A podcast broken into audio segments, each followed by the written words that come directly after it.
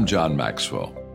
When the top companies in the world are looking for trainers, speakers, and coaches, there's one name that stands above the rest, and that's Maxwell Leadership. Our certified team members have gotten proven results for companies all over the globe, and our reputation, I'm proud to say, is second to none. Some of our members have risen to the top of their profession, including the one you're going to meet today. I proudly introduce you to my friend Bob Fabien Zinga. Welcome to the Leadership and Success Podcast with your host, Coach BZ. If you need to develop into a better leader, this podcast is for you. If you want to achieve a greater level of success, this podcast is for you. His mentor, Dr. John C. Maxwell, said it best everything rises and falls on leadership. We hope to inspire you today and provide you with an insight that has the potential to positively impact the trajectory of your life. Welcome to the Leadership and Success Podcast. Hello, everyone. Uh, this is um, Bob Fabien Zinga, Coach BZ. Thank you so much for being live with me on LinkedIn this morning. Uh, I won't be holding you uh, very long, uh, but before I start, I want to make sure, would you please uh, type into the comment section where you are watching me from, what city, state, or country if outside of the United States. And uh, also, if you have any question for me, whether it's about what I'm going to be talking about, which is uh, personal philosophy and core values, or something else, it doesn't matter. If you type the question, and I'm going to try to get to them before the end of the podcast. It's really uh, good uh, to get to you from uh, Silicon Valley. And um, today I want to talk about something that is very important to me. I think I discovered that uh, when I was 17 years old. Uh, Jim Rohn was the uh, person who actually told me about this. The first time I've ever heard of having a personal philosophy. Um, now, I was a um, when I was in high school, I did very well uh, in arts and uh, languages and uh, philosophy as well, but I also did very well uh, in science, math, and biology and chemistry too. Um, but I mean, I've always studied uh, philosophy as a way of thinking, but never quite thought of it as something personal, right? My own personal philosophy. So let's let's kind of talk uh, about this. So what Jim Rohn, one of my mentors, is dead now, but uh, it's pretty amazing is uh, when somebody mentors you when they are able to actually record you know, tapes music um, books write write write books and they have this entire library even when they die they can still mentor you they can still teach you because their knowledge still teaches even long after they are gone but jim rohn said your personal philosophy is the greatest determining factor in how your life works out. And I believe that is true. And again, I was uh, 17 uh, years old when I found out about it. Hey, uh, Jessica Pops, uh, thank you so much for checking in uh, from Pennsylvania. Um, but uh, yeah, you need to have a personal philosophy in order for you to be successful. I don't think success just happens by accident, right? I think you kind of have to climb up. You have to put in some effort, right? If you don't put any effort, I think uh, things tend to really fall into chaos. That is that is what what I believe. In order for you to achieve anything, you have to put in some effort, some energy, and make it work, right? And um, I think a personal philosophy is where you need to start. So I'm just gonna read read you mine. Uh, this is what my personal philosophy looks like. So I uh, pretty much uh, read it almost every week, and I update it at least at least once a year. Uh, for sure uh, toward the end the end of the of, of the year right? During a christmas holiday i go back to my philosophy and see if there is anything that has changed anything i need to update. So in my philosophy i really talk about the principles that guide me right? When i have to make major decision this is the person i am and the person i want to be.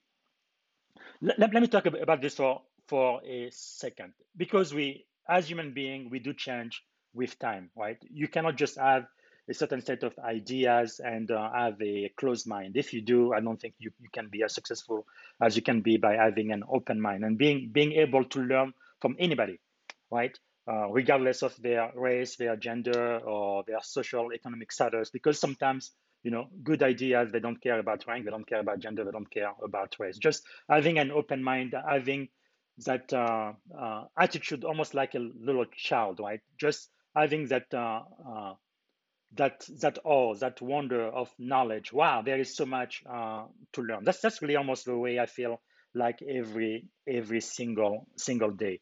But I, I do believe you do have to make a decision what type of person you want to become. You have to make that decision, and then every single day you kind of have to manage the uh, result of that decision.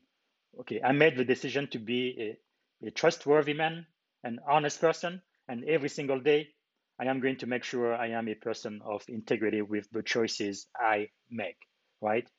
And I, I really believe, I think uh, Oprah is another one of my teacher.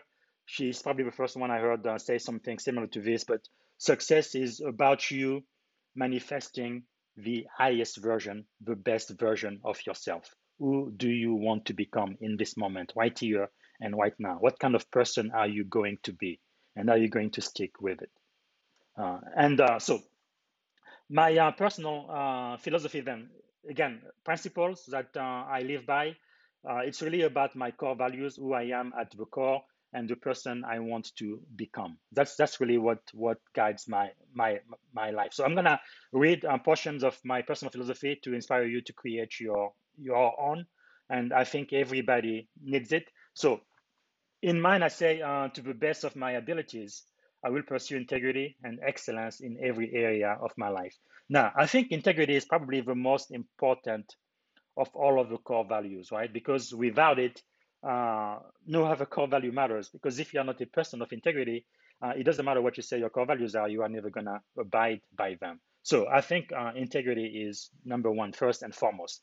And me personally, I would like to uh, be known as a person who does everything it does in an excellent manner. It doesn't matter what uh, it is, whether you know uh, I am working or volunteering for a project, whatever I want to put my you know, my sweat and my blood into, I want it to be done in an excellent manner. That is really one of my uh, core values. So I am uh, from the get-go, I'm saying integrity and excellence is important to me. Again, I'm not saying that I'm perfect. I'm not saying I'm never gonna make any mistakes. But what I'm saying is these are important to me and in the best of my abilities that's exactly what i am going to do. When i have a choice i want to be a person of integrity i want to be a person of excellence. Again excellence not perfection right? Nobody is perfect and nobody can be but excellence. I definitely do not want to be mediocre right? Uh, i think one thing i have really learned uh, in my 40 plus years life here on earth is being average is being mediocre. Being average is not good enough. Being average is not for me. I want to be excellent well, the great majority of the people, they average, they get by, which is fine if that's what you want to do. But uh, I want to be in the top 10%. I want to be in the top 5%. I want to be in the top 3%. I want to be in the top 1%. I want to be the very best of who I can be, regardless of which field I choose to uh, excel at, right? Whatever I want to do with the rest of my life, I want to be the very best I can be. Now, it's not for me to compare myself with everybody else because uh, I can't really do that, but I can compare myself with me, right? Tomorrow, I want to be a better version of me than I am today. So that is my mindset. That that is my philosophy. Going for excellence, not perfection, and um, being a person of integrity. Again, not perfection, and I'm gonna make mistakes, but but I but I think the real difference, right, between people who are very successful and uh, those who are not is when people who are successful make mistake, they are humble enough, they have enough integrity to say, yes, I've messed up, and uh, they say they are sorry and then they get back up, right? It's not, okay, I fell, it's the end. No, it's not the end. I am still alive, I can still breathe, so I'm gonna get back up and I'm gonna do it again and again and again, putting that effort, right? And doing it every single day. Instead of putting a lot of effort in uh, uh, portions of your time, it's putting a little bit of effort every single day and it kind of compounds over over time. I think that's really what makes the difference between the people who are highly successful and those who are not. Okay, that was just uh, the first uh, uh, sentence. And then I say, uh, I will learn from all of my mistakes and critics. Uh, now,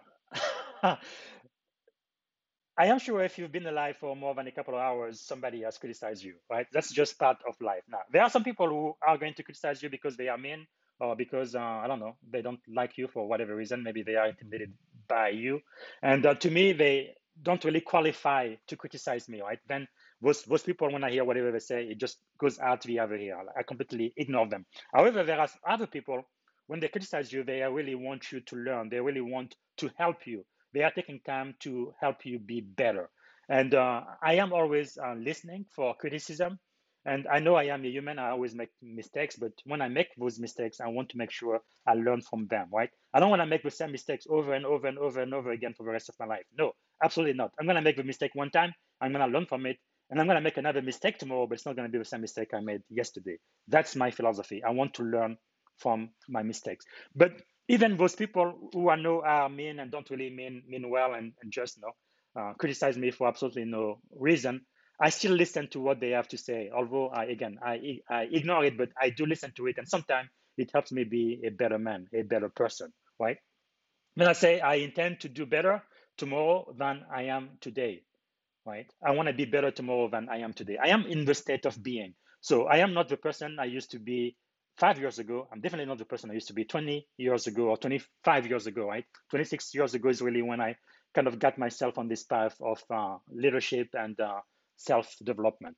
Uh, I am so much better today than I used to be back then, right? I, I wish I knew back then what I knew today. But uh, uh, anyway, it's about constant improvement. And I believe everyone, everybody, even those who are in the top 1% of their field today, they still have room to improve. Everybody has room to improve because no one is perfect. Now, you can be excellent, but I think part of being excellent is daily improvement.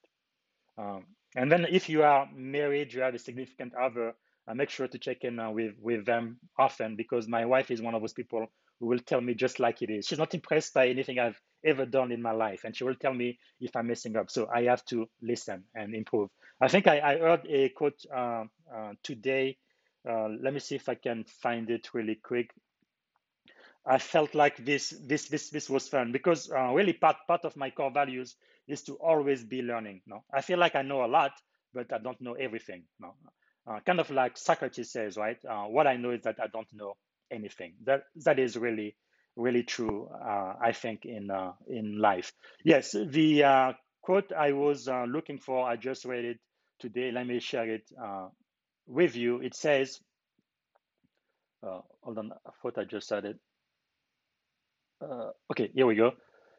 Yeah, it says, uh, here we go, let me read it. I posted it on my Facebook page. Okay, here we go. A husband without fault is a dangerous observer. And I think that is uh, true of a wife or a uh, partner.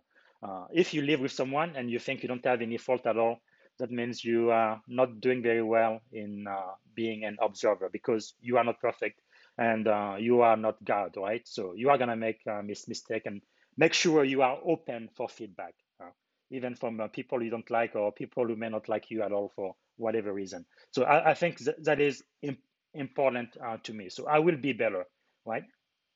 So I will be a, a better uh, person.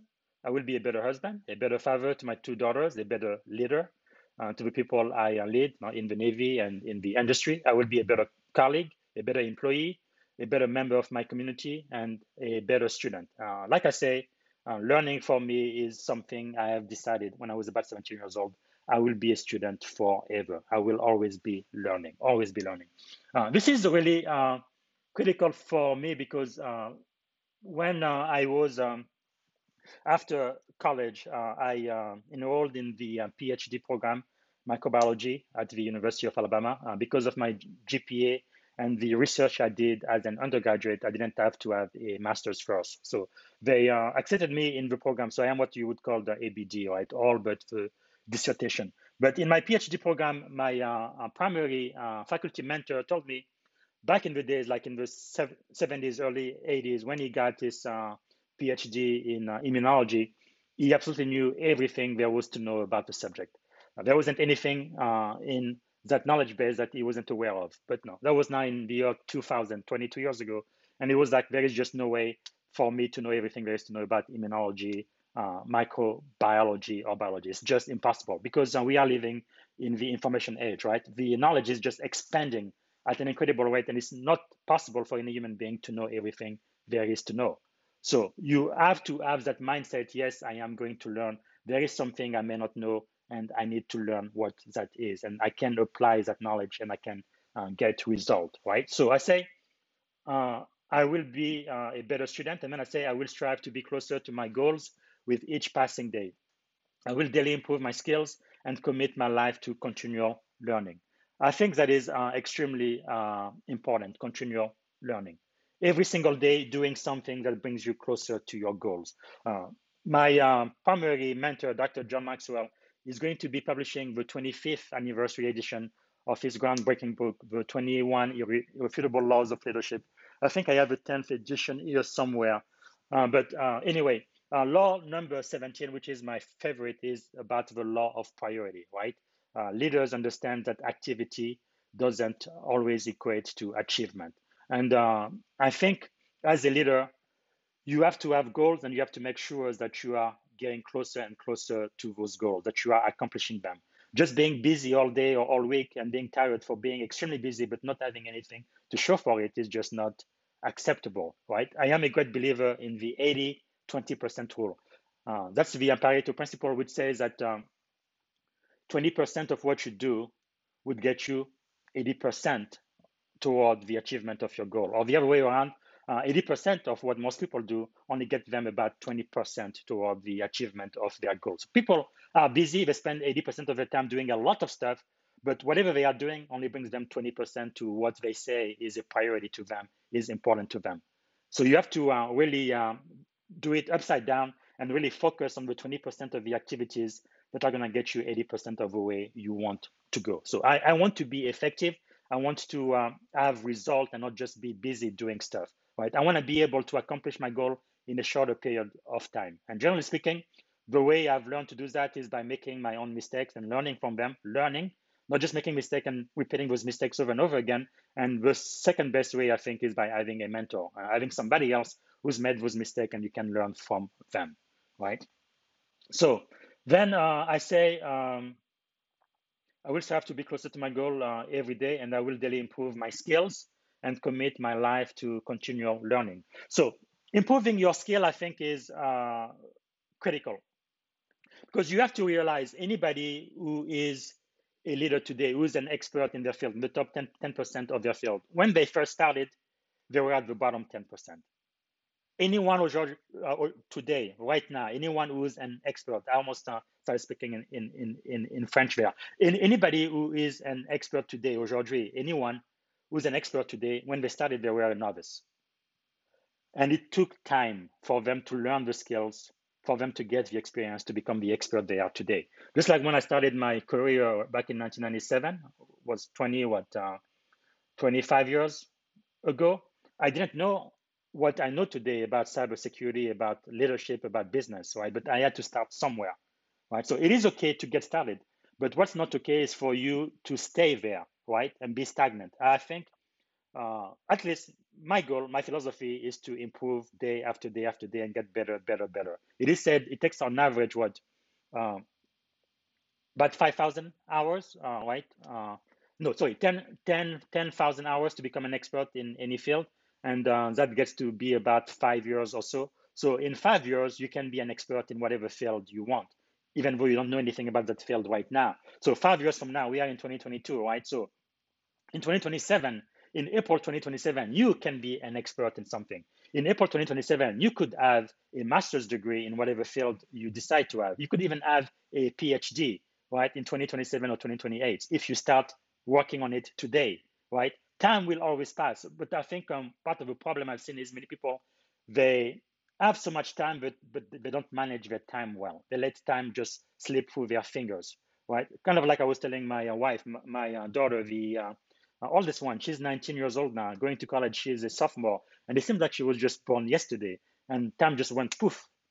She's an adult now, a young woman. It's like, wow, how did that happen?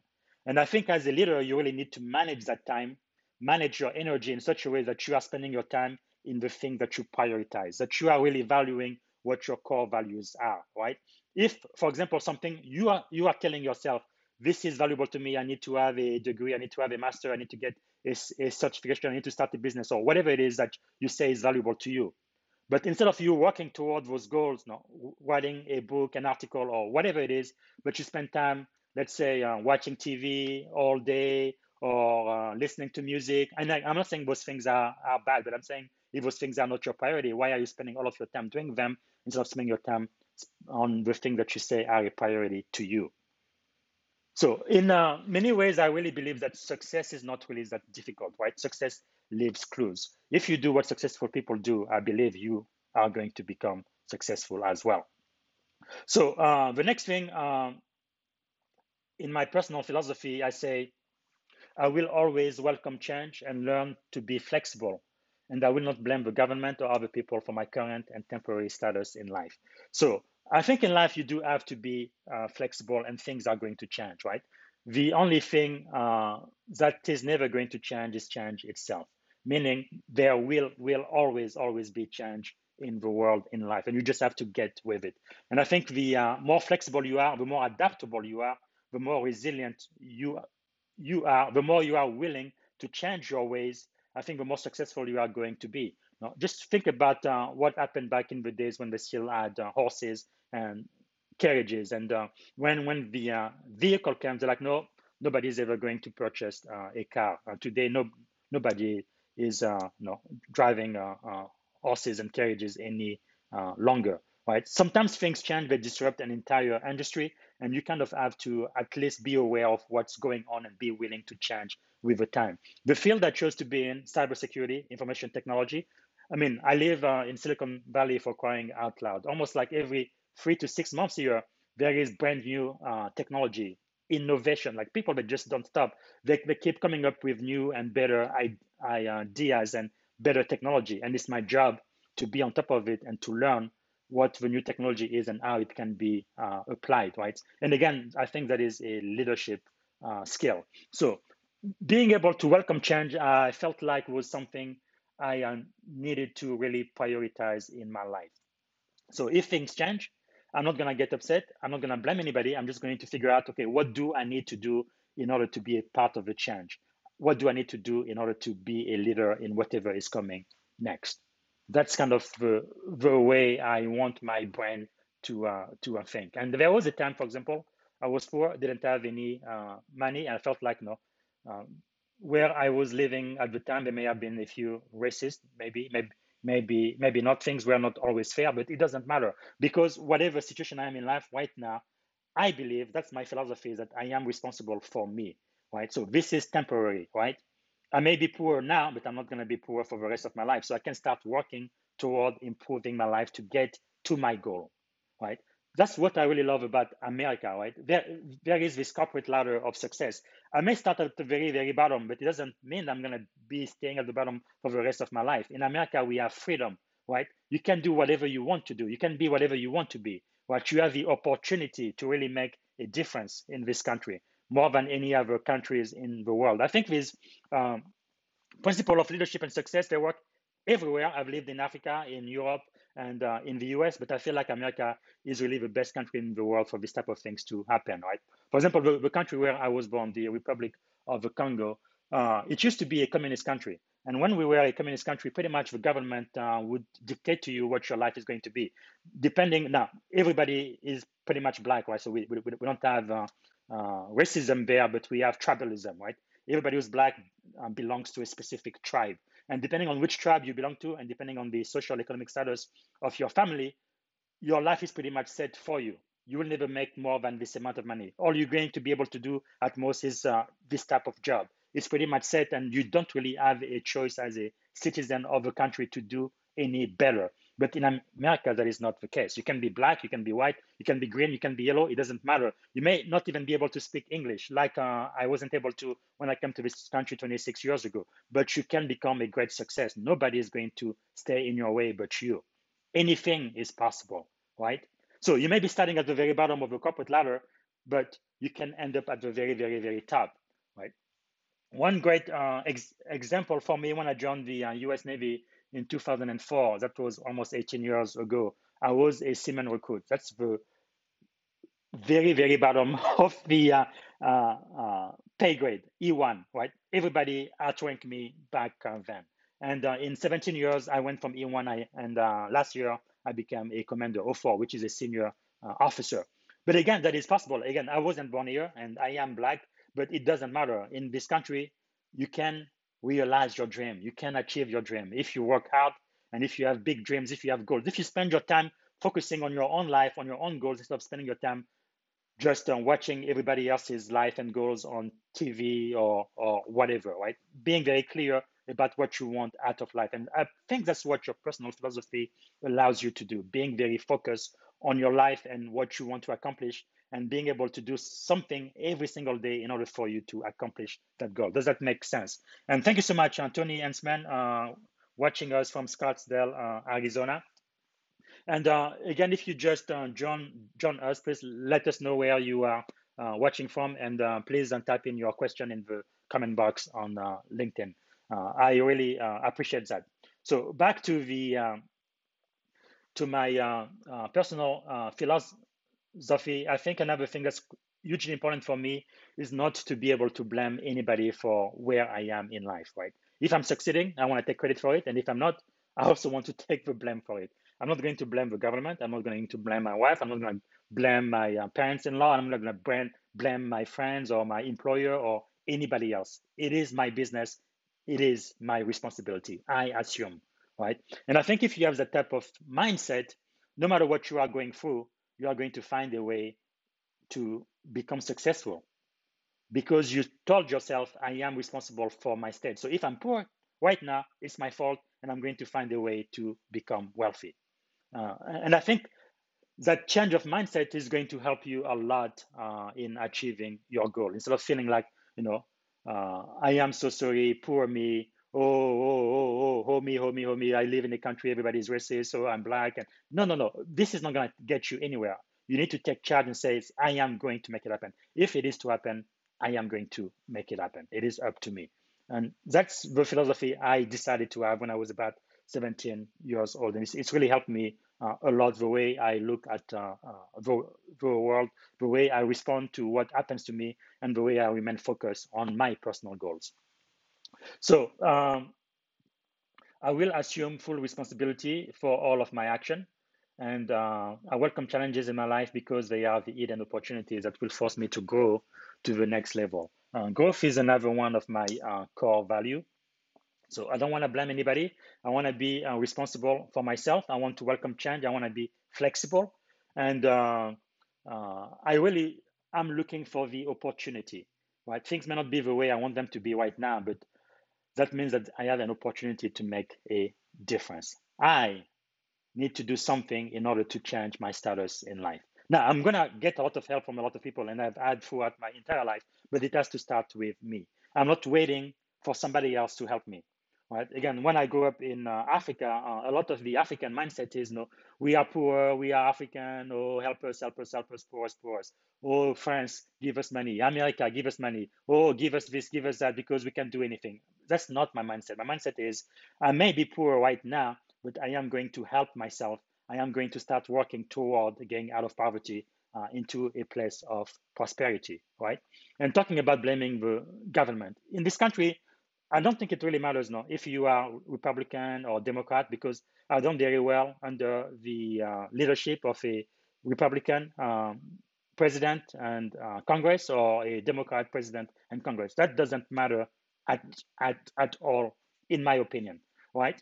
Uh, I think you can really be whoever you want to be and you can look at all of the obstacle you have, either make excuses or really find a way to get through the obstacle and become successful. I believe it is up to you. And what I'm suggesting is if you have a philosophy that says that you are going to find a way, you are not going to blame anybody, but you are going to focus on your goal and your dreams to make them a reality, more than likely you are going to be able to achieve whatever you set your mind to. That's just what uh, I am suggesting here. Now, I continue and uh, I uh, say that uh, I have received favor and help from so many I will never repay in my life journey. And that is so true. Uh, I don't think we are in Ireland, right? Uh, I don't think you can be successful all by yourself. That's just not possible. Somebody somewhere has to give you a chance. Somebody has to help you. Uh, I remember again when I came to this uh, country in 1997, I, I, was looking for jobs everywhere. I think I probably applied for 200 or 500 jobs. Nobody gave me an opportunity because uh, almost everybody I talked to, they would tell me, okay, do you have the experience to do this job? I would say, no, I don't have the experience but I want you to give me the opportunity so I can then have the experience, right? It's kind of like catch uh, 22 is what it's called, right?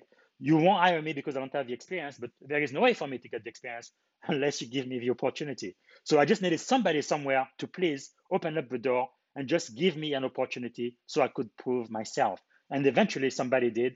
And uh, she's been a great blessing to uh, my life. And I've been working for her organization from 97 to about what 2005, I, I, think. So for the next um, uh, seven, eight uh, years, uh, and I really excel uh, doing the, the work I was doing for uh, my uh, first boss. Uh, she really is the person. Her name was Gloria Thompson. If she's listening, I am still very, very grateful to today for what she did for me. Mama Gloria, thank you so much because I was this little kid from Africa, 17 years old, and trying to do something, but everywhere I went, it was like no no no obstacle everywhere i went and she's the woman who said i am going to give you a chance and because she did like they say the rest is history so you cannot be successful all by yourself you are going to need the help of people and i believe in this country especially if you are trying to do something if you have a dream if you have a project and you are trying to be resourceful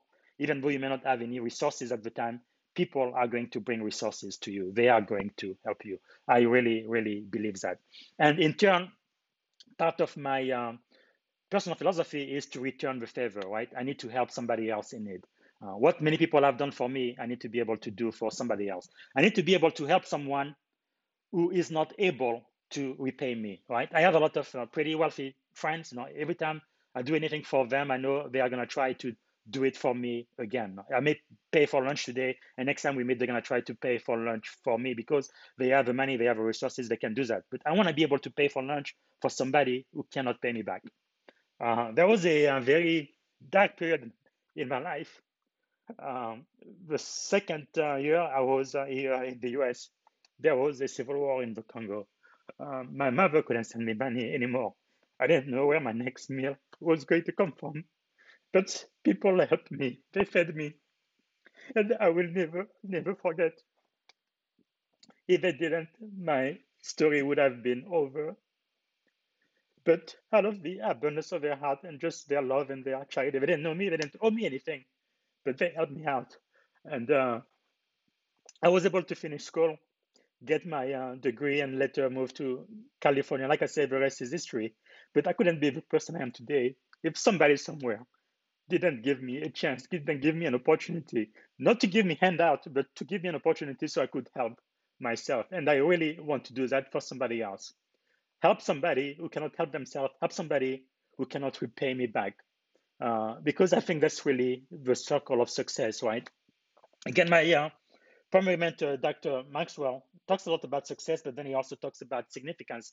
And significance is so much greater than success because with success it's really all about you right now you know i have a big house i have money i have a job i do what i what i love i've achieved my, my dream i'm a commander in the us navy an executive in silicon valley life is wonderful. Okay that's great for me but what can i do for somebody else? I have achieved my dream. Wonderful.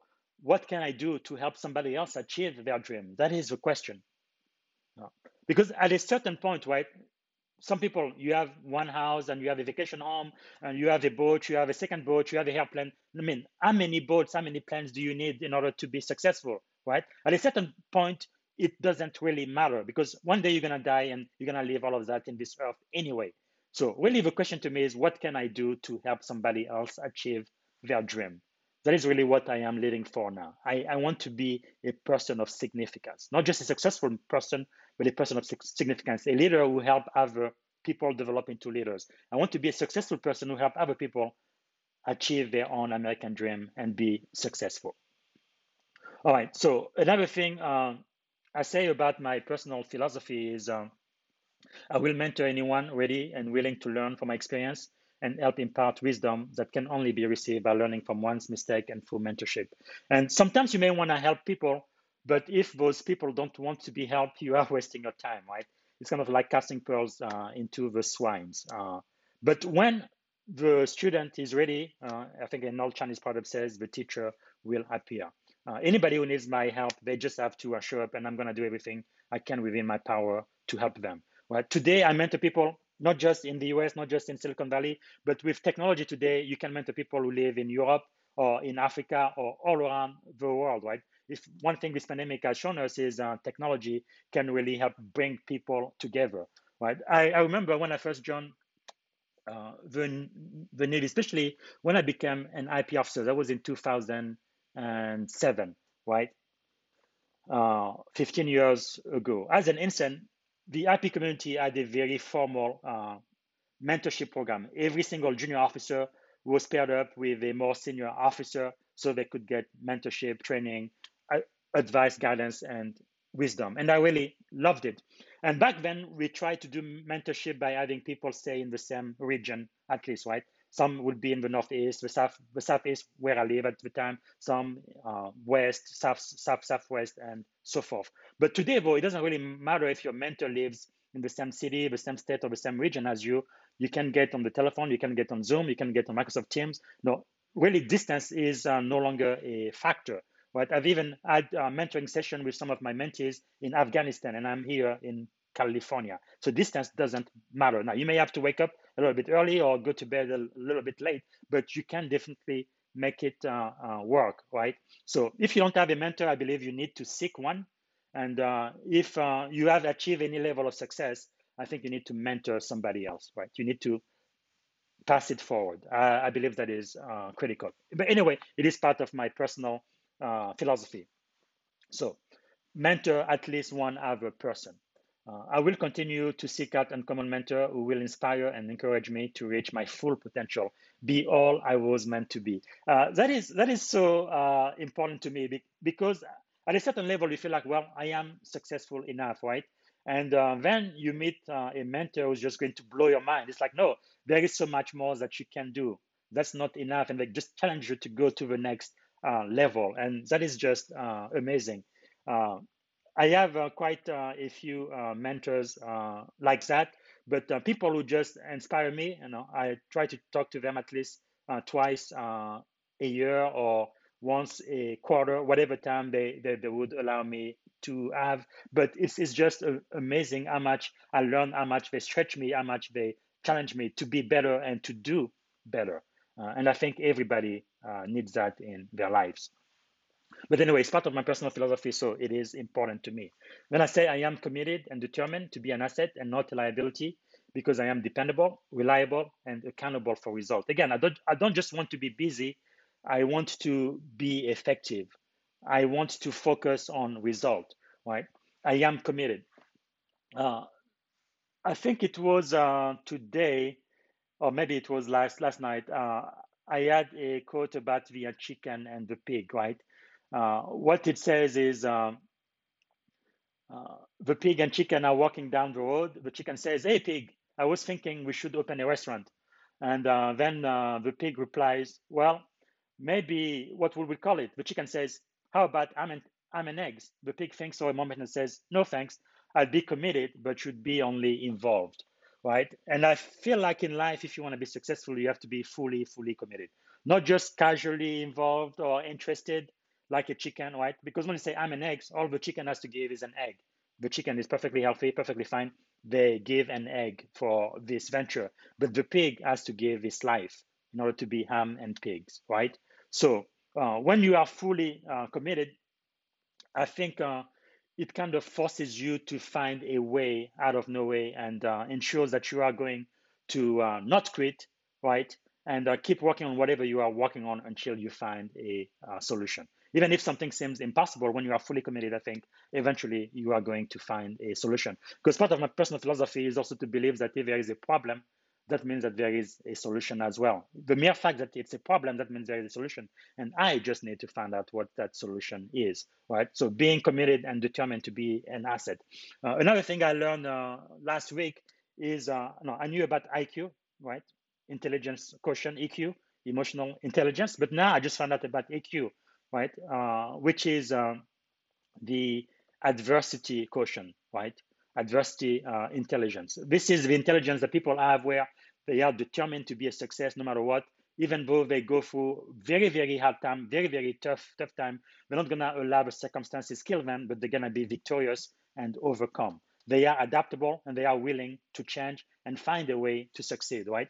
Um, part of my philosophy is if there is a block, if there is an obstacle, I'm going to find a way to climb it, to blow for it, to go around it, to go under it, but I know there's going to be a way, and I'm going to find that way, and I'm going to succeed. I think if you have that type of mindset, it's almost impossible for anybody else to keep you down, right? Regardless of your sex, your gender, your uh, race, your accent, or whatever. It doesn't matter. This is what you want. That's exactly what you are going to uh, get. Oh, by the way, uh, David, DC, uh, good to see you. Uh, used to be a colleague at uh, Directly. I still miss you. Thank you so much from watching from San Francisco. Again, uh, if you are uh, watching on uh, LinkedIn, let me know in the comment where you're watching from. And also, if you have a, a question, please type it in the comment. So talking about my personal philosophy, definitely important for me to be accountable for result, right? And I kind of learned this uh, at the University of Alabama when I first uh, started working full time. I uh, used to be an hourly employee, right? My boss tells me what to do, how to do it, and I get paid per hour. So I was working I think it was like 38 hours and 45 minutes uh, a week. And if I went over that, then they had to pay me uh, overtime. So it was like from nine to five. No, like I think it was 4:45 every single day. As soon as it's 4:45, most people they would just be leaving work because they are no longer uh, being being paid. Uh, but even back back then, I just started working full time. My boss was telling me the difference between hourly employees and those who are professional, who are paid monthly. Right? They are paid for a job even before I became a professional, before I was a monthly employee, even as an hourly employee, I was working as if I was a professional. I was focusing on result, not just my activities and what I was doing from nine to five, but from nine to five, what was I doing to accomplish my goals, to move my organization forward? I was thinking like a business owner and not just an employee, right? Thinking like a business owner and not just a mercenary, not just working for money, but working to really make a difference. And eventually, I became a professional, a monthly uh, employee, and I've always had that mindset, right? Being reliable and accountable for result. What did I do with the time I put into this project? What is the bottom line? I don't just want to be busy, busy, busy, doing a whole bunch of things, but then at the end of the day, at the end of the week, being tired, but not having anything to show uh, for it. All right. Um, and then I say I am consistently increasing my value to the market. Uh, I say what I do, I do what I say. Always, I am a man of execution, right? I get things done. Period. Uh, that's that's really what I believe. That's the person I want to be. Somebody um, people can rely on, and somebody who gets things done, right? When my boss has a project that is very very important and he wants to get it done quickly and uh, uh not perfectly but uh, right, then I want him to think about me I want to be the person who takes away uh, his uh, problem. Whatever keeps my boss at uh, awake at night, that's what I want to do. I want to be the go-to person, whether it's in the Navy or in my civilian life. That's the kind of person I want to be. I want to get things done. So I create a path and direction focused on business result. I am a problem solver. I relentlessly set and deliver on my highest priority. Again, the ability to know what is important, the ability to know what is most important and really focusing on the 20% of the very important task uh, in order to achieve 80% of the results you are seeking. That is uh, really uh, the way I, I want to think and I want to uh, live. So I also uh, empower people around me, delegate authority wisely, drive individual accountability, and grow my people, develop leaders, and ultimately lead to better uh, decision. That's a picture of me when I was a seaman. Uh, again, uh, very as uh, junior enlisted in the U.S. Navy, and today I am a commander. But I want to be able to offer other people the opportunity to grow as a leader, give them the opportunity to achieve a greater level of success. So delegate, but when you delegate, you still are uh, responsible, right? So you have to hold the people you have delegated to, uh, you have to hold them accountable uh, because they do need to do what you have delegated them to do and do it within the standard of your uh, enterprise or organization, and you have to hold them accountable. I think uh, Ronald Reagan was the one who says trust but verify. I think as a leader, that's extremely important. But you do have to delegate. One thing I have noticed in life is uh, people tend to uh, be excellent at what they do and they get promoted, but eventually, once they become a manager, especially first-time manager, they still feel like they have to do everything because they know if I do it, it's going to be done right. But I think as a manager, as a supervisor, as a leader, your job is to make sure you develop other people around you so that they can do what you used to do when you were uh, an individual contributor. It's for you to raise the uh, awareness, raise the uh, standard, right?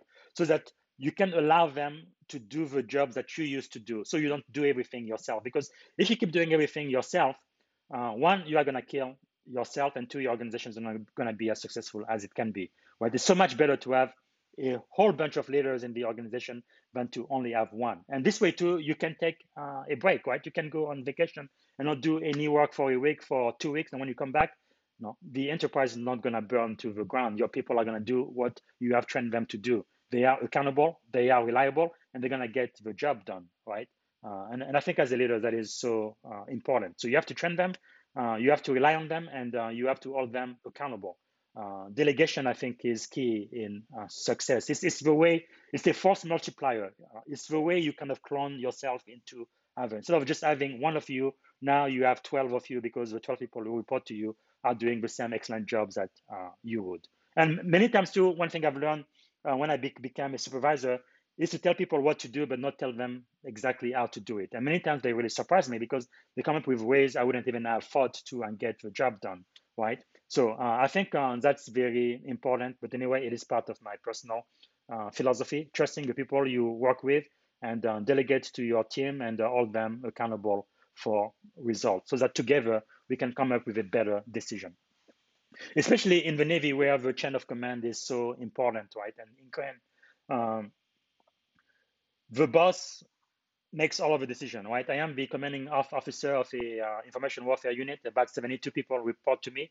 Uh, they depend on me on uh, everything, and they, like I say, I can do everything myself. So I have to uh, delegate to a few key people, and then have people um, under under them. But I really have to develop uh, my team. They need to be competent. They need to be able to do uh, the job without me being there that's really what uh, makes uh, an organization uh, successful. Right? That's the type of culture I want to be a part of.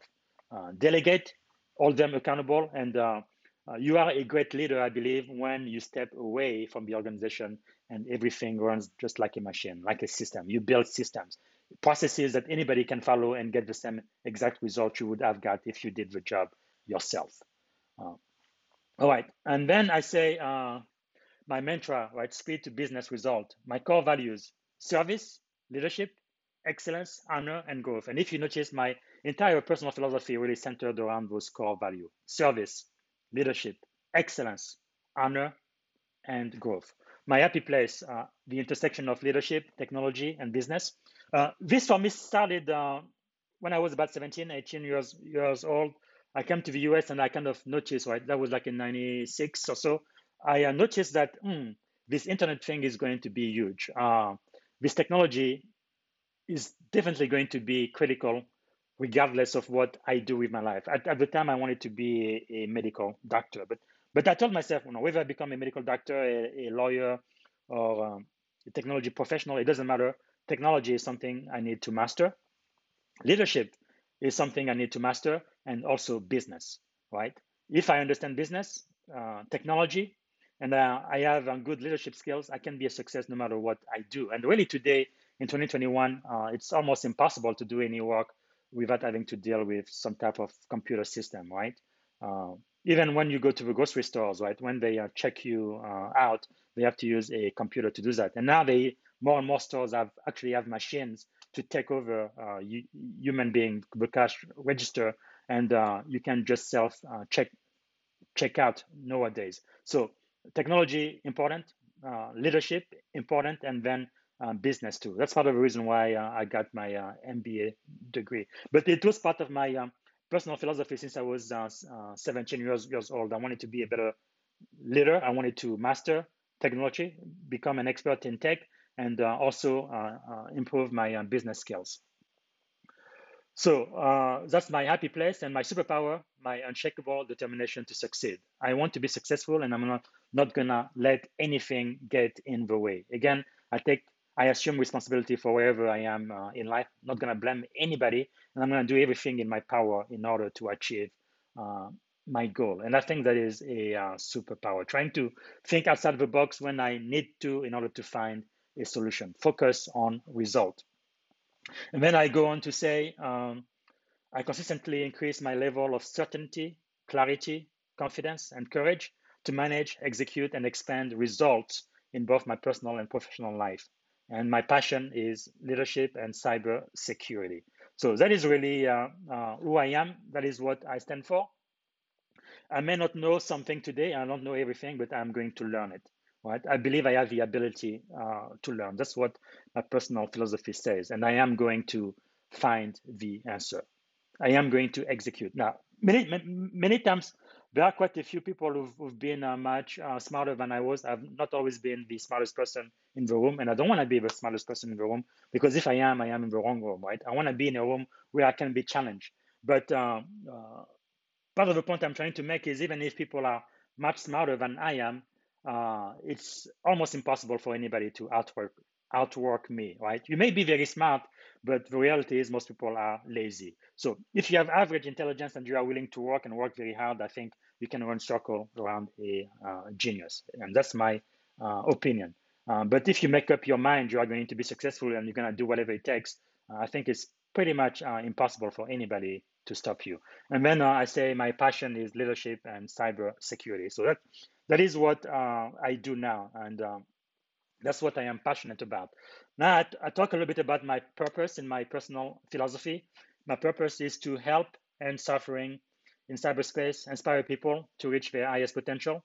I help make living, working, and raising a family in cyberspace safer and more secure by minimizing exposure to confidential and privileged data and the impact uh, of the next uh, security breach. So I've been doing this uh, full time since what 2005. So it's been uh, 17 uh, years now for uh, higher education, the US government, and uh, many companies here in Silicon Valley.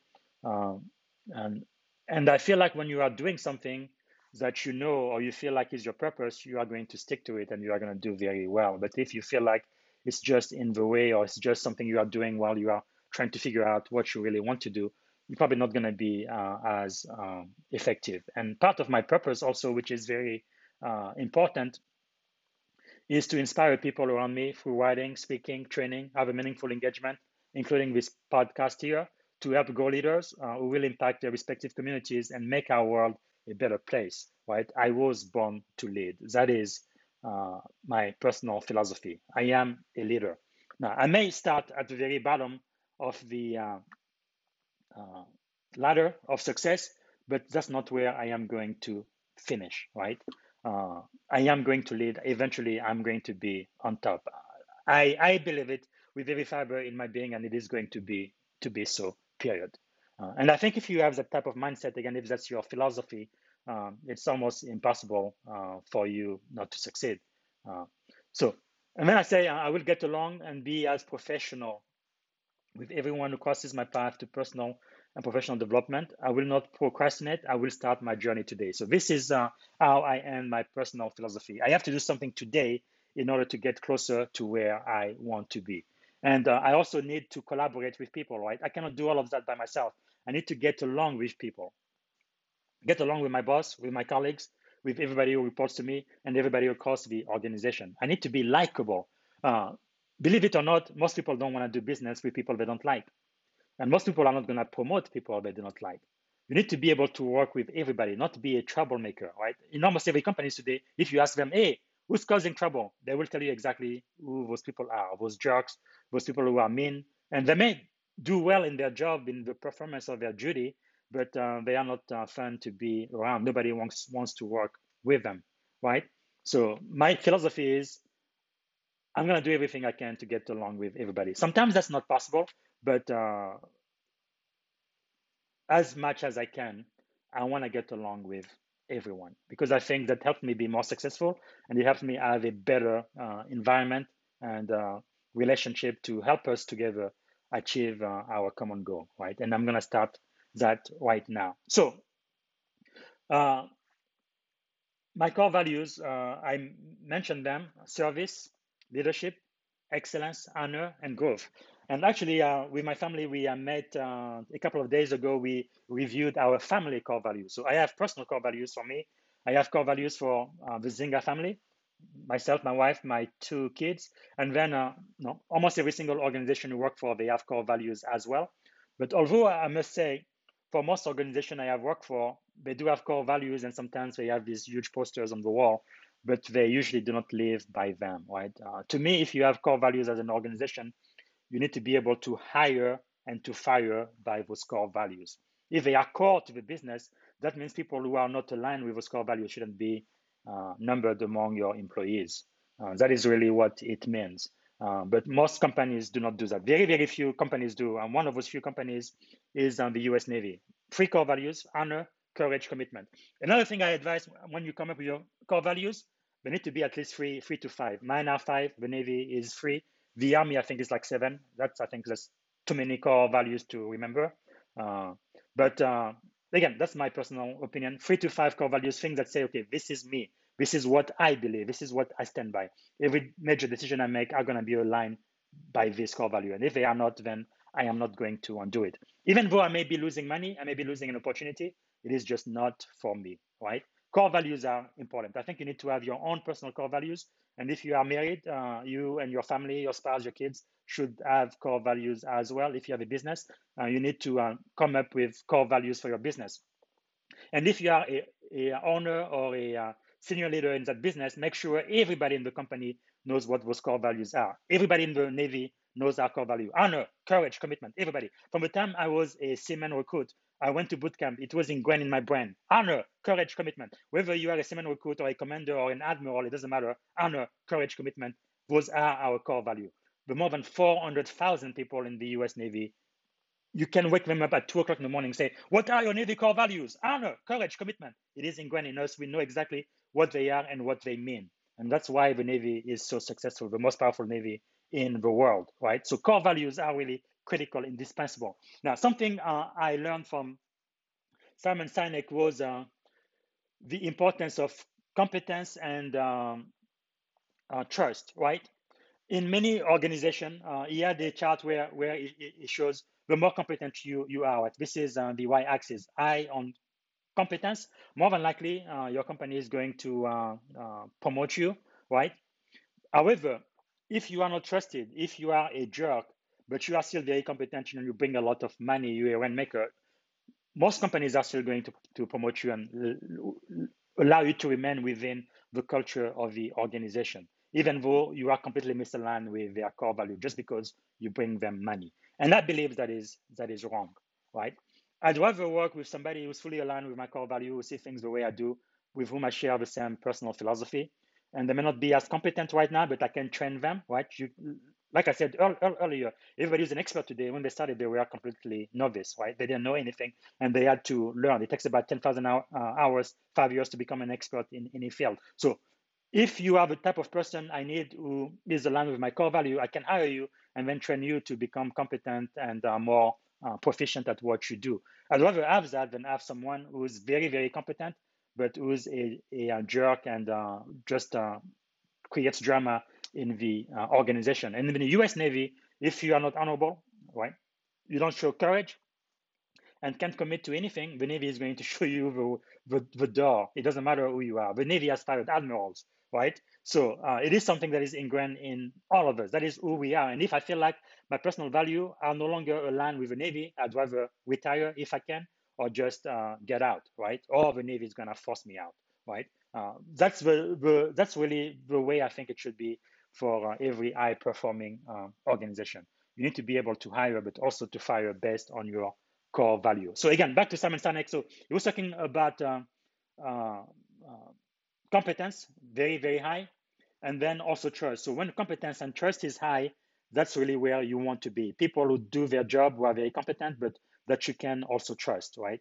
And, and then, in my opinion, if you have to choose between somebody who's not as uh, uh, high performing, but that you trust a lot and you can train, I'd rather have them, but somebody who's up here, who's very uh, competent, but cannot be trusted, right? And in the military, where uh, sometimes no the work we we do uh, sometimes we kind of have to uh, uh do the uh, the ultimate sacrifice right some sometimes in the military you give your life uh, for your shipmates right um, it it does happen and sometimes when we do work we we know the people we can trust the, the, the people who are getting the, the, the job done. But I think another important question, and that comes to the core value of integrity, right? Of trust and honor, right? Honor, courage, commitment, being uh, honor, um, honorable. Even though you know how to do your job, can I trust you, right? I can trust you, trust you to do your work, but will I trust you with my wife? Will I trust you with my money, right? And I think those those things are important, and uh, you need to be able to uh, uh, answer that. And I and I think as a leader, you need to surround yourself with people who have the same mind, and that's going to make your uh, organization even uh, uh, stronger, right? So um, again, for the Navy, honor, courage, commitment, and I really recommend that you have core value for you personally, for your family, for your organization. If you are an entrepreneur or uh, a senior business leader in your organization, and then uh, you also need to make sure that everybody uh, within your organization live and dies by those core values. Otherwise, you know, why have them? And some organization, it's almost impossible to find their core values on their website. I think that's something that everybody in your organization should know and that you should really publish everywhere so that people who want to do business with you know exactly what type of company uh, you are. Um, and uh, uh, Jessica just said uh, in uh, LinkedIn, uh, Coach BZ, thank you for sharing some of your journey with us. Your resilience in overcoming hardship and adversity is very inspiring. It can sometimes be difficult to imagine all of the grueling work it has taken those at the top to get where you are, especially when looking up from the bottom of the corporate ladder. From what I've seen from you and other industry leaders, I have faith that when someone is prepared to reach out and actively seek a mentor, the cybersecurity industry will welcome them with open arms. Yes, uh, Jessica, I believe that is absolutely true. Um, when I first started cybersecurity, you know, back um, uh, full time in 2005, 17 years ago, it seems like it was more like a hobby, really, right? It was just starting to become a profession. Like even prior to 2005, I was doing cybersecurity, but kind of like a side gig, almost like a collateral duty, right? That's kind of how cybersecurity um, became a thing, right? So everybody who's at the top today, I can tell you for sure when they first started, they didn't know anything about cybersecurity. Zilch, nothing, because they didn't even exist, right? So, and today, you know, they are chief information security officer, head of security like myself, or uh, security uh, architect or whatever, but that's not how they started. So uh, being where we are today, I think it is our duty to really give back. That's why I spend uh, some of my time, right, to give back to the community, to contribute to our knowledge, write uh, articles, blogs. I am pretty uh, active on uh, LinkedIn, share, I get on podcasts, go to seminar, and speak at conferences because I want to give back. And whoever you are listening to me right now, you want to get into cybersecurity, I think you absolutely should. This is the best, best, best profession in the world right now. And especially for my experience, women and uh, ethnic minority, right? Again, when I uh, started 17 years ago, almost everybody in cybersecurity was white and male, right? There was absolutely no diversity. I was almost always the only black person in the room, right? The only uh, minority. But today I see more and more women. I still don't see as many ethnic minority as I would like to, to, to see, but this is really a great field to be. This is the field of the future, right? If you are just doing entry level jobs and, and stuff, which is for some reason what a lot of uh, ethnic minority people do, eventually you're going to be replaced by a computer. Right? Even if you are driving Uber or Lyft now, eventually we are going to get uh, those uh, self-driving cars, right? So your job will eventually be on the line. Earlier I mentioned at the cash register. Pretty much every companies today is replacing people on the cash register with uh, self uh, checkout uh, machines, right? So because when you have the cash register, you're a human being. You have, you have to take vacation. You have to take sick leave. A computer doesn't need to do all of that. So eventually, that is going to happen. But in cybersecurity, it's a field that's just going to grow and grow. Cybersecurity and uh, privacy. So I definitely encourage you, and you specifically, uh, Jessica. Thank you so much for reaching out to me. I think it was a couple of weeks ago uh, on LinkedIn. I want to do everything I can to help you in this industry. Welcome you with open arm. Anything I can do to help you, I definitely uh, want to do that. But I want you to know that uh, uh, there is room at the very top for you. If you are listening to me, if you are watching me on LinkedIn, and uh, in a few hours, uh, all of the uh, all of the major podcast platforms out there, and you are thinking about getting into cybersecurity, I'm telling you, yes, yes, yes, get into this field. There is room at the very top for you when I started, I didn't know anything about cybersecurity. Actually, Microsoft was uh, the company that got me excited about cybersecurity in 2000, I think it, it was. I was working on becoming a Microsoft certified system engineer. And uh, MCSE it was a pretty big deal back then. And then at the time, Microsoft just started a brand new sub program called MCSE Security. I think you have to take an additional two or three exam to be MCSE Security. I got into it and I just loved uh, security so much. And when I got the opportunity, you know, five years later, I became uh, this uh, senior information uh, security engineer for the University of Alabama. I started doing security full time. But uh, again, at the very beginning, I didn't know anything about uh, security. So if you don't know anything, don't worry. And there is another article I have written. I love to to share from Forbes where I talk about how to get into cybersecurity experience, I think, is the most important. Get some experience. Get experience somewhere. Be an intern, do it for free or for really, really cheap for a year or two, be- become a consultant. Get experience. And uh, another thing to look into uh, is formal education, especially if you want to become a manager, a director, a uh, vice president, or a C level executive.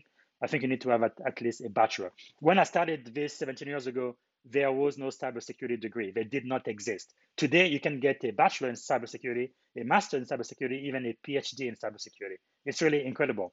In- incredible. Back then, really, uh, the focus was STEM degree, right? Science, technology, engineering, and math. But however, that's not really true. You can do uh, arts, you know, English, history, political science, or or something outside of STEM, and still get into this uh, this uh, field, right? Because I feel like we need more people who have a different view. When I think about diversity, right? Diversity, equity, inclusion, it's not just diversity, white and, and black or male and female, but it's also people coming into this field from a different perspective, right? English major, um, music teachers, or whatever, and medical student come into cyber uh, security, lawyers, right? We, we need lawyers, especially now with the uh, overlap between security and privacy. Right? Lawyers, they know the, the law, they are expert in uh, privacy. We need all of them uh, in, into this field. So don't let anybody uh, talk you out uh, of it, and there's going to be a lot of people to help you. But again, there is room for you at the very, very, very top. I'm not saying it's going to be easy, but it's definitely worth the journey. sorry, and then Jessica also, also said, um, to prepare for mentorship, how would you recommend newcomers determine whether to prioritize and target our effort in learning and gaining experience? And what level of knowledge and experience would you say is appropriate to be ready to seek a mentor? Uh, I believe, uh, Jessica, seeking a mentor, uh, you need to seek them right away, right? I, I have a few primary mentor people I respect, people I learn from, and some of them, know, for uh, more than 20 years or so, uh, check with them at least twice uh, a year. But then I have many other mentors too right? I am always seeking a mentor. Anybody who's doing anything I'm I want to do, I want them to mentor me. And sometimes one of the best way, um, but behind me you see uh, portions of my library. I read a lot. Probably I read close to 2,000 books books now. That's a, that's a major way for me to get mentorship, right? Uh, even uh, Dr. Maxwell, I, I, know him now, but uh, 25 years ago I didn't know him. I listened to his books. I listened back then. They had cassette tapes. I listened to his uh, cassette tapes. I uh, read uh, his his, his book, and I would watch his recording. And eventually, I I got to know him, and he's a primary mentor in in my life today. But his books have mentored me a lot. Right? They've, they've, they've taught me. It really amazes me how you can purchase a book for 10, 20, 30 dollars and get a lifetime knowledge of an expert you know, in a few hundred pages. And a thing I like about books is you can highlight them and read them over and over uh, uh, again and really get wisdom from somebody else.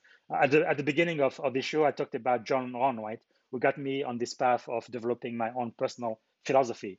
Uh, John Rohn is dead now. He's been dead for, for a while, but I still listen to his tape and I still read this book. So he's still speaking to me even though he's dead. So yes, Jessica, I believe you absolutely need to find a, a, man, a mentor. And it doesn't have to be um, uh, official, right?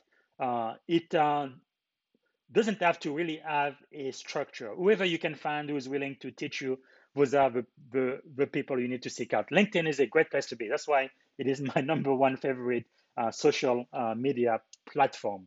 Uh, so get on LinkedIn, find out uh, who are the experts in security, people in your field. Sometimes you may want to be in a niche if it's, you know, uh, high tech like I am, or maybe transportation or government or higher education, where I used to to be and just reach out to um, people and, and, see if they would be uh, able to uh, spend time with you. Another thing I, I, I, love to do is to find a potential mentor and really buy them a meal. I want one hour of your time. I'm going to buy you a meal, whatever you want to eat, wherever you want to be. Please just give me the opportunity to listen. I want to learn from your experience.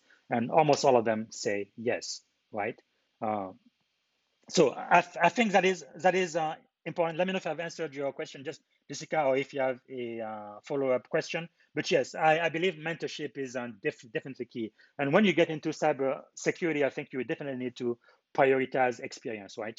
Try to have somebody somewhere to open up the door for you so you can start having hands-on experience. Because you can even go to school, even have a PhD in cybersecurity. If you don't have any experience, nobody's going to hire you because you have all of this theory, but you have never put them into practice, right? I'd rather hire someone who has experience, who's done the job I'm hiring for right now, than somebody who's gone through all of the uh, knowledge curriculum and knows everything in theory, but has never uh, exercised or practiced cybersecurity a day in their life, right? So I think you need to start with experience. So Jessica, prioritize experience, find a job, a cybersecurity job anywhere, do something, and usually within a year or two, you start building ex, ex, experience. Hopefully, your employer is going to uh, promote you and um, pay you what you are worth now. But if they don't, I guarantee somebody else is going to snatch you out of there, give you more responsibility and more money. Right? The article I wrote for Forbes, I think it it was that was last last year. There is a deficit right now, almost uh, two million jobs. Right? There are two million jobs more uh, in the cybersecurity field than there are people to uh, uh, do the job. So people are looking for people with my expertise right now. That's why I'm saying this is the field to be. You are a woman, you are a person uh, uh, that is uh, part of the ethnic minority. I think you need to get in cyber security. It pays very, very well. Very easy to make six-figure income here, no matter where you live in the US. And also, it's a field that is growing where you are always, always, always learning. So I, I hope I have answered your, your, your question, Jessica. If not, please type a follow-up in the comment on uh, LinkedIn. And uh, welcome, uh, Ashu Boshemnu. I think I said your name right. And he's watching us from Fallon, uh, Nevada.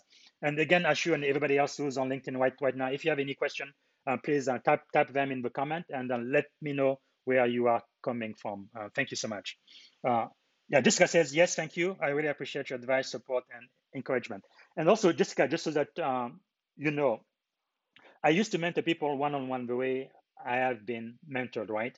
and that's just not scalable right that's part of the reason why you know about once a, a month at least once a quarter i have this ask me anything session on on linkedin because i have a lot of people really trying to get into cybersecurity not just in the us not just in silicon valley but in france in, in europe in, Af- in africa in asia all around the world and i don't have enough time in the day to devote to each one of them right like last year i was mentoring personally two people who would be meeting every other week for one hour each. That is a lot of, of, of, of my time. So now I invite them to this uh, session. They have any question, follow up, and I can, in one shot, mentor you know, a dozen, two dozen, or five dozen people at once. It takes an hour of my time, and I'm helping right 50 people or more instead of spending you know uh, two hours or five hours per per uh, person. So th that is uh, very helpful, and that's something I am committed to uh, doing right for my community for the uh, industry. Thank you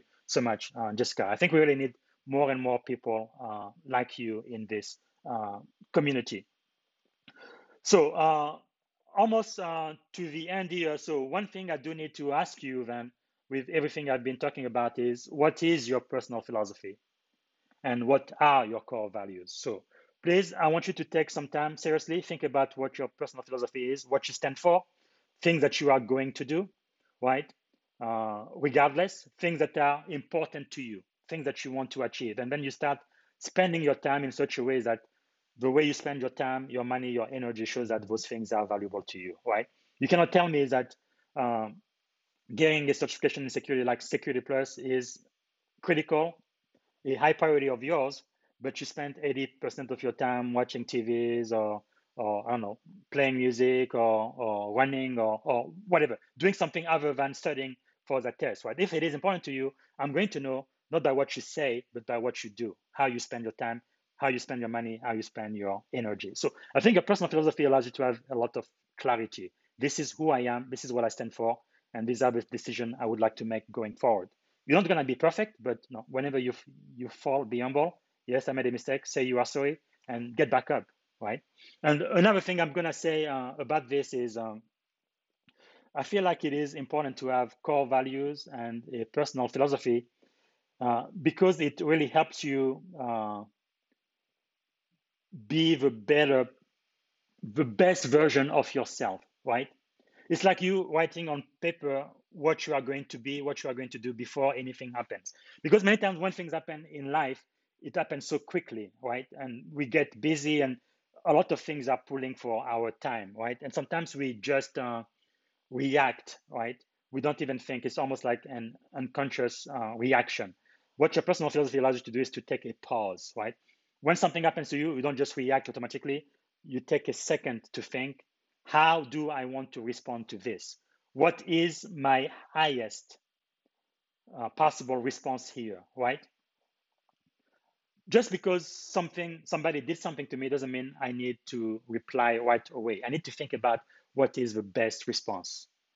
And that's what your personal philosophy and your core value allows you to do. Who I am, what do I value, and how do I answer to this? Not everybody that talks you or that wants your time needs to have it, right? And don't just respond and react to everything that happens to you right away. Think about your response and then do it. And I believe your personal philosophy and your core values allow you to do just that. Uh, one uh, definition from success I learned from uh, Dr. Maxwell is being successful really means being respected the most by the people you are closest to, right? People who know you best, giving you the highest level of respect. If my wife, my kids, the people I work with, my mentors respect me because of a decision I am making and they still respect me 10 years later, 15 years later. My wife knows me better than any other human beings, right? She doesn't just know this coach BZ on the internet, on LinkedIn with 40,000 followers and all that. She, she cares less about all of that. She knows me as a human being. She knows me when I am on the stage, when I am off the, the stage, right? She knows me. She knows exactly how I smell when I wake up, like everybody else. I have to brush my teeth, just like everybody else. I have to put my pants on one leg at a, at a time, just like every other person. She knows me and she still admires me. She still loves me. She still respects me. That means success to me. That's why uh, when an opportunity comes and I have the opportunity to do the right thing or to do the wrong thing that may give me uh, immediate uh, gratification, but not help me in the long run, then I think about what would my wife, my best friend, my life partner think. And that helped me make the right decision. I go back to my core values, which is service, which is leadership, which is excellence, which is growth, which is honor. Then I make the right decision. Hopefully, this has been uh, uh, helpful. That is all I'm going to say now unless somebody else uh, has another question. Jessica says, thank you. I really appreciate your advice, support, and encouragement. So I hope this has been encouraging to you. And uh, join me again uh, next time. Uh, this, I believe, was season two, episode nine, I believe, of the Leadership and Success podcast. Until next time, this is Coach BZ. Thanks again for being here. Out now.